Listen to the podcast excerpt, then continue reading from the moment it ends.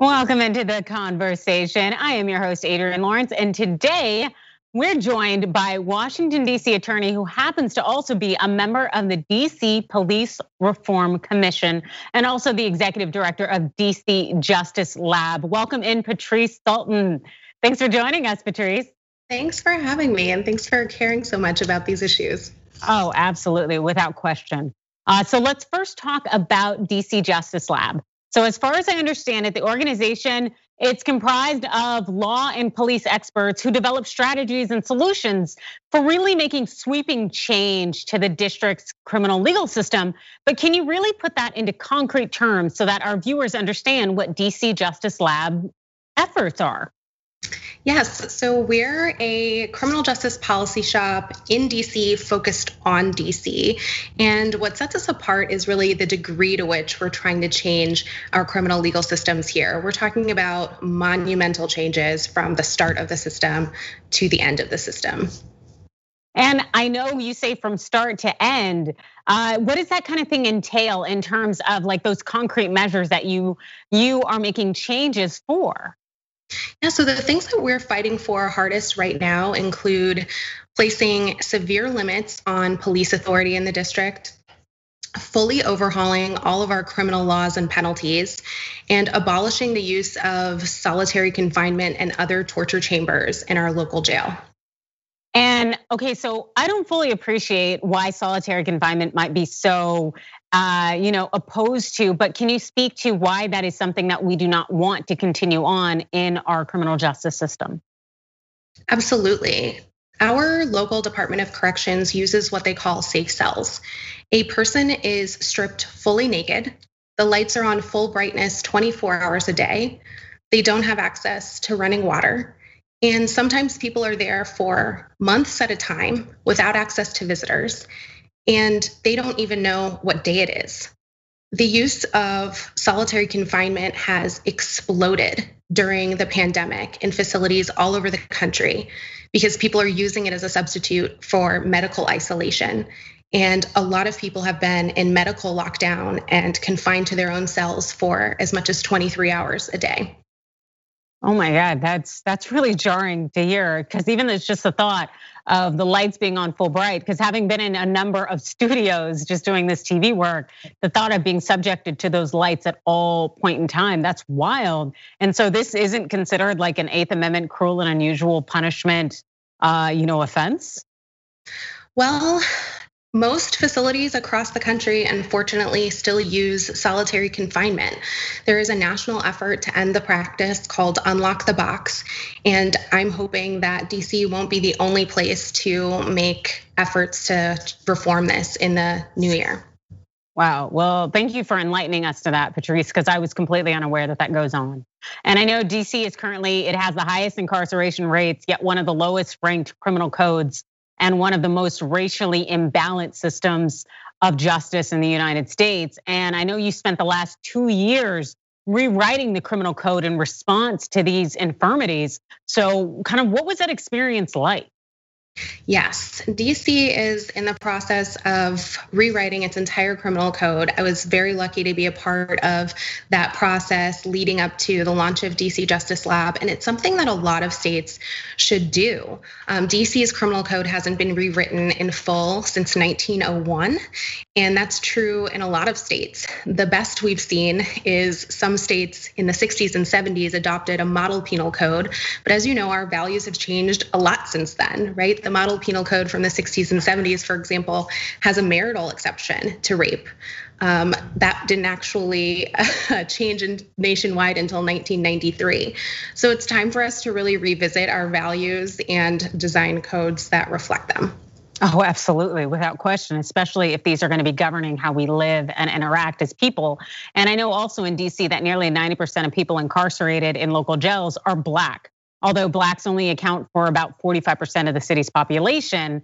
And this is really just a reflection of the inequities that are within our society. So, how do you think the justice system can be changed to reduce these inequities? Yeah, that is true across the board in our system. It's 90% Black when you look at who's being surveilled, who's being policed, who's being stopped, arrested, prosecuted, incarcerated. And I think what we have to do is start talking about the hard cases. It's somewhat easy to talk about nonviolent offenses, drug offenses, juvenile delinquency. But if we're serious about reversing mass incarceration, we have to start talking about violent crime, gun crime, sex crime, and young adult offenders, um, or people who have committed offenses as young adults, I should say. Um, Sorry, yeah, go ahead. I'm sorry, I don't, I don't mean to interrupt. Go ahead.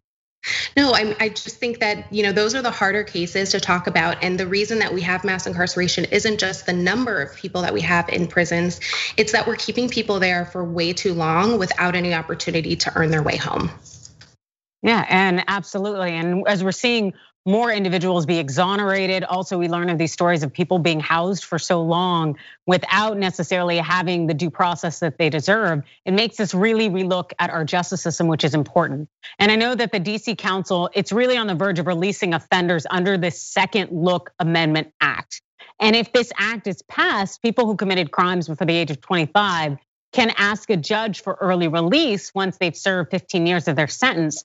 And I understand also that you advocated for this bill, and I want to know why.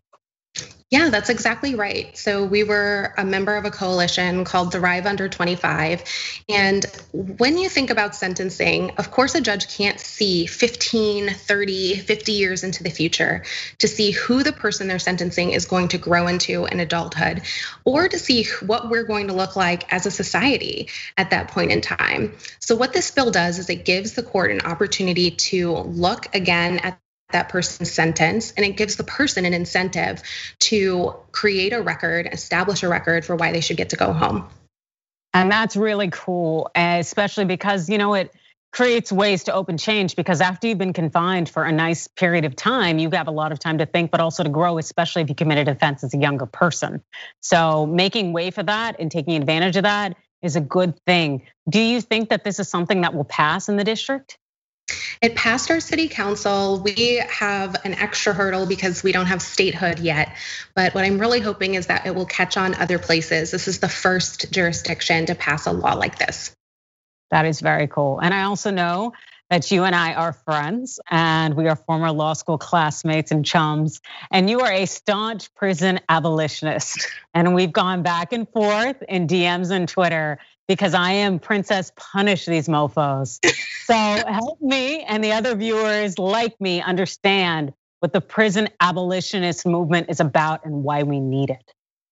Sure. So First, I think we have more in common than we do differences on this point.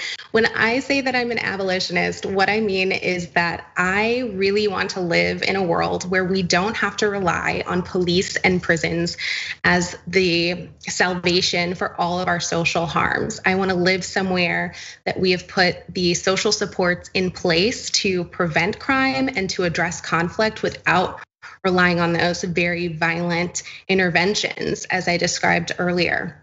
Do I think we're there yet?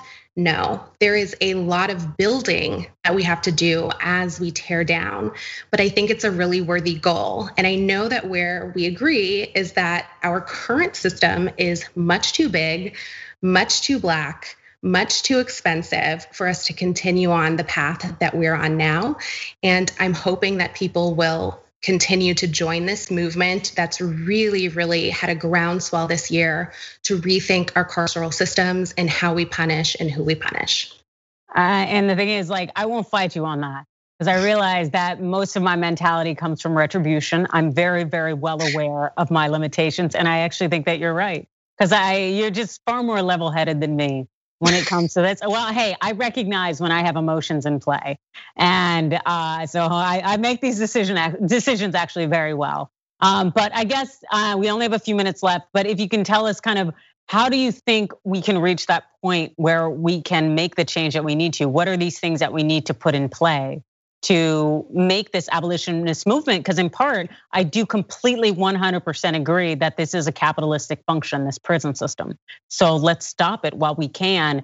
And I, i'd still like to punish people when they act up but i guess however we need to get here let's get here Yeah, well, let's talk about policing. We have so much energy around the very sort of front end of policing who we recruit, how we train them, and the back end how do we oversee policing and how do we discipline officers.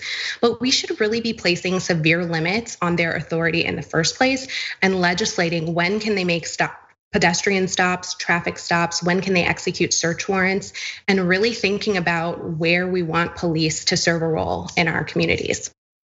Ah, yes. Oh, policing, that is its own can of worms. But thank you so much for joining us, Patrice. We really appreciate it. Can you tell the viewers where they can find you?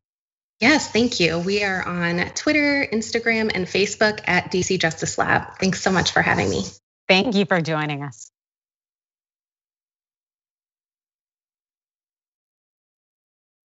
It's Adrienne Lawrence coming back at you, and I'm joined by someone who you may already know. Well, this is Beth Bourdon. She's an attorney and FOIA force behind the formidable former TYT Ken Klippenstein. Welcome in, Beth. Hi, thank you for having me. Now, Beth, you and Ken Klippenstein have become a force when it comes to obtaining government information under the Freedom of Information Act, better known as FOIA. But you do this all pro bono and for free. So, what inspires you to represent Klippenstein in these legal battles? Um, uh, there's a lot that I didn't know about national security issues. And I think reading Ken's articles is what really got me into it. And then one day he said, Hey, would you be interested in helping? And it it sort of clicked with some of the work that I do in my day job. So I said, yeah, absolutely, let's do this. And so now I'm, I guess, Ken's muscle. And muscle indeed, because I know you've won some really impactful cases, which we'll get to very soon. But also, I was wondering in terms of like your knowledge base, and now you're in the FOIA space, kind of just getting out there to help Ken and to really advance journalism. Did you find that it was a steep learning curve? It's not as steep as I expected it to be. I had already been asking for public records from a lot of local law enforcement agencies. So I, I had a local and a state base to start from. There is a lot to learn, but it's there's a lot of people out there doing it, and it's out there on a FOIA wiki as well, which is just an incredible wiki. Really recommend it for anyone that's looking to submit their own requests. And so I'm still learning and I will always have something to learn, but it wasn't as difficult as I expected. Well, you definitely have a leg up because you are doing so well. And as I understand, you uh, you and Ken recently won a big case in Florida courts ordering that the Florida Department of Law Enforcement really has to release these documents on intelligence practices. So, how impactful was that ruling? Well, we think that we probably would have gotten only half of the things that we wanted and that it would have been at least six months down the road, heavily redacted. And what we're hopeful for is minimal redactions here from the arguments that were made during the hearing. And we will have the documents no later than 5 p.m. on December 31st. And that's huge for Ken because Mean, much of the value of these documents is lost once the Biden administration comes in. That's a really good point. And I know that Ken is going to turn that around into a very important piece that's going to shed a light on what the Trump administration has been into. And so that's super helpful for all of us, which is amazing. And I also know that, you know, many people may not realize that FOIA fights aren't your day job. If I understand this correctly, you're currently assigned to the Major Crimes Division at the Public Defender's Office in Florida, where you represent people charged with first and second degree murder, which is pretty intense. So, how has having this ground level view of the criminal justice system really shaped you? Um, starting from the criminal justice system, I, I already had a, a, poor view of government and how the government treats people. And FOIA just reinforces that. Um, and it intersected with a death penalty case that I had. Eventually, we had to conflict off, but my client was alleged to have entered the US illegally been deported and come back. And we need those records for mitigation. And the government didn't want to give it to us, even though he signed a document, because clients aren't always the best person to know exactly all of the answers that the government wants filled out on these forms to get your alien file. So it just happened to to mix really well, and um, that's why I really wanted to get into it because it it can and will help with my death penalty mitigation work. So it it just is perfect for me, really. Wow. And the thing is, is I don't know that a lot of people appreciate how important mitigating evidence is in capital cases, because that could make the difference between, you know, life or death. And so yes. in terms of explaining that to people, I guess, uh, how can you really uh, help people understand essentially the barriers that the government is unfortunately putting in place here? Well, it, it's not only barriers to receiving the information that you want and need, it's also receiving it in a timely manner. Judges don't like to hear, I'm still waiting on documents from the Veterans Administration. They don't want to hear US Customs and Immigration Services aren't responding to my request for his file.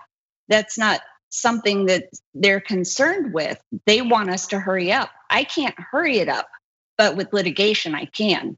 And that's doing these cases and filing these cases for Ken is helping me to know um, what kind of timeline I'd be looking at with the lawsuit, which isn't a lot better than waiting on the documents to come and hoping, but it is somewhat better. Absolutely. And also, I'd love to explore a little bit more about the capital cases that you work on, in part um, because we've seen so many uh, individuals be put to death right in these last few months of the Trump administration, in part where it's supposed to be a lame duck period. Also, we're supposed to be moving away um, largely just from the Trump administration. Yet we have these individuals suffering, and we've, as we learned these last few days, we have two inmates who are on death row who are supposed to be sentenced to death during the Trump administration who have tested positive for COVID. And yet the Department of Justice will not stop those executions. And I'm wondering, how does this resonate with you? Well, obviously I'm against the death penalty. I'm against rushing executions to try to meet some quota before you before you leave. There's a lot of controversy surrounding in my world, in my work, surrounding the federal government looking to give alternate ways to go through with these executions. And I, I just think that as a society, when we have so many people who are death row exonerees, why do we trust this system to be right? And now you're rushing people to the death chamber. It, it just it it needs a really hard look that it hasn't gotten, and I'm hopeful that it will once the Biden administration comes in. Yes, I'm hopeful as well. Uh, because you're absolutely right. When there is some doubt, especially when you have dissents from the Supreme Court saying we shouldn't do this until we've made sure that we are certain that all the evidence and the justice has been done, it really does make you rethink how our government is operating. And so, I guess, uh, what do you think that the system needs in terms of the Biden administration? What would you like them to know? I would like them to know that there's so much junk science out there that's relied on in these cases that witnesses aren't as reliable as judges give them the credibility for. It's presumed that a judge that's in the courtroom has the best opportunity to view the credibility, but it's been proven through experts time and again that witness reliability as to identification isn't as strong as the courts would make it out to be. So that's number one. Number two, you need to look at the way confessions are done. You need to look at um, the science that people are putting forward to say this is the proper science. And it, there's so much more that needs to happen that it, it just needs an entire overhaul. Absolutely. And hopefully we will get that with the Biden administration because you're absolutely right. Um, it's it's nonsense. It's unfortunate, but also you'd like to think we were past these barbaric practices.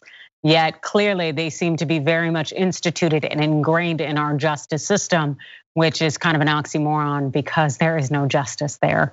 Um, but I know we only have about two minutes left. So if you don't mind sharing and you're able to share, uh, what are the next FOIA things that you are working on right now? Well, what I'd like to get into is um, we have a suit that we just filed against the Department of Justice, and it's just the perfect suit for Ken because it involves leakers. Um, crime reports get sent to the Department of Justice for the unauthorized um, leaking of classified information, for lack of better terms. And so we wanted the number that happens annually from 2009 to the present. And we also wanted those reports to see, you know, who's who's leaking to the media and, and who are they reporting. So that's um, that's something we're really excited about that we just filed a couple of weeks ago. Oh my God, that is like super exciting. Just hearing you say that. Um, what state are you guys seeking that in? Uh, we filed it here in Florida. I'm located in the Middle District of Florida, so that's where it's filed. And um, the lawsuit that we filed against the eight uh, national security agencies, that one's also filed here in the Middle District of Florida. Oh, wow. Well, we'll definitely be interested in that and keep an eye on it. So thank you so much, Beth, for joining us.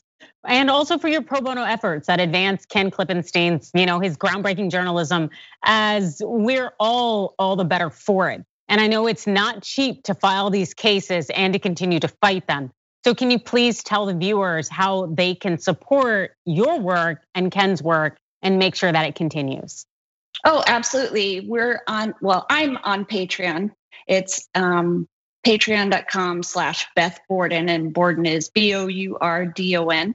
And um, it, there's no minimum or maximum to it. And we're using all of it to fight against the government. Excellent. Thank you so much for joining us, Beth. Much appreciated. Thank you for having me.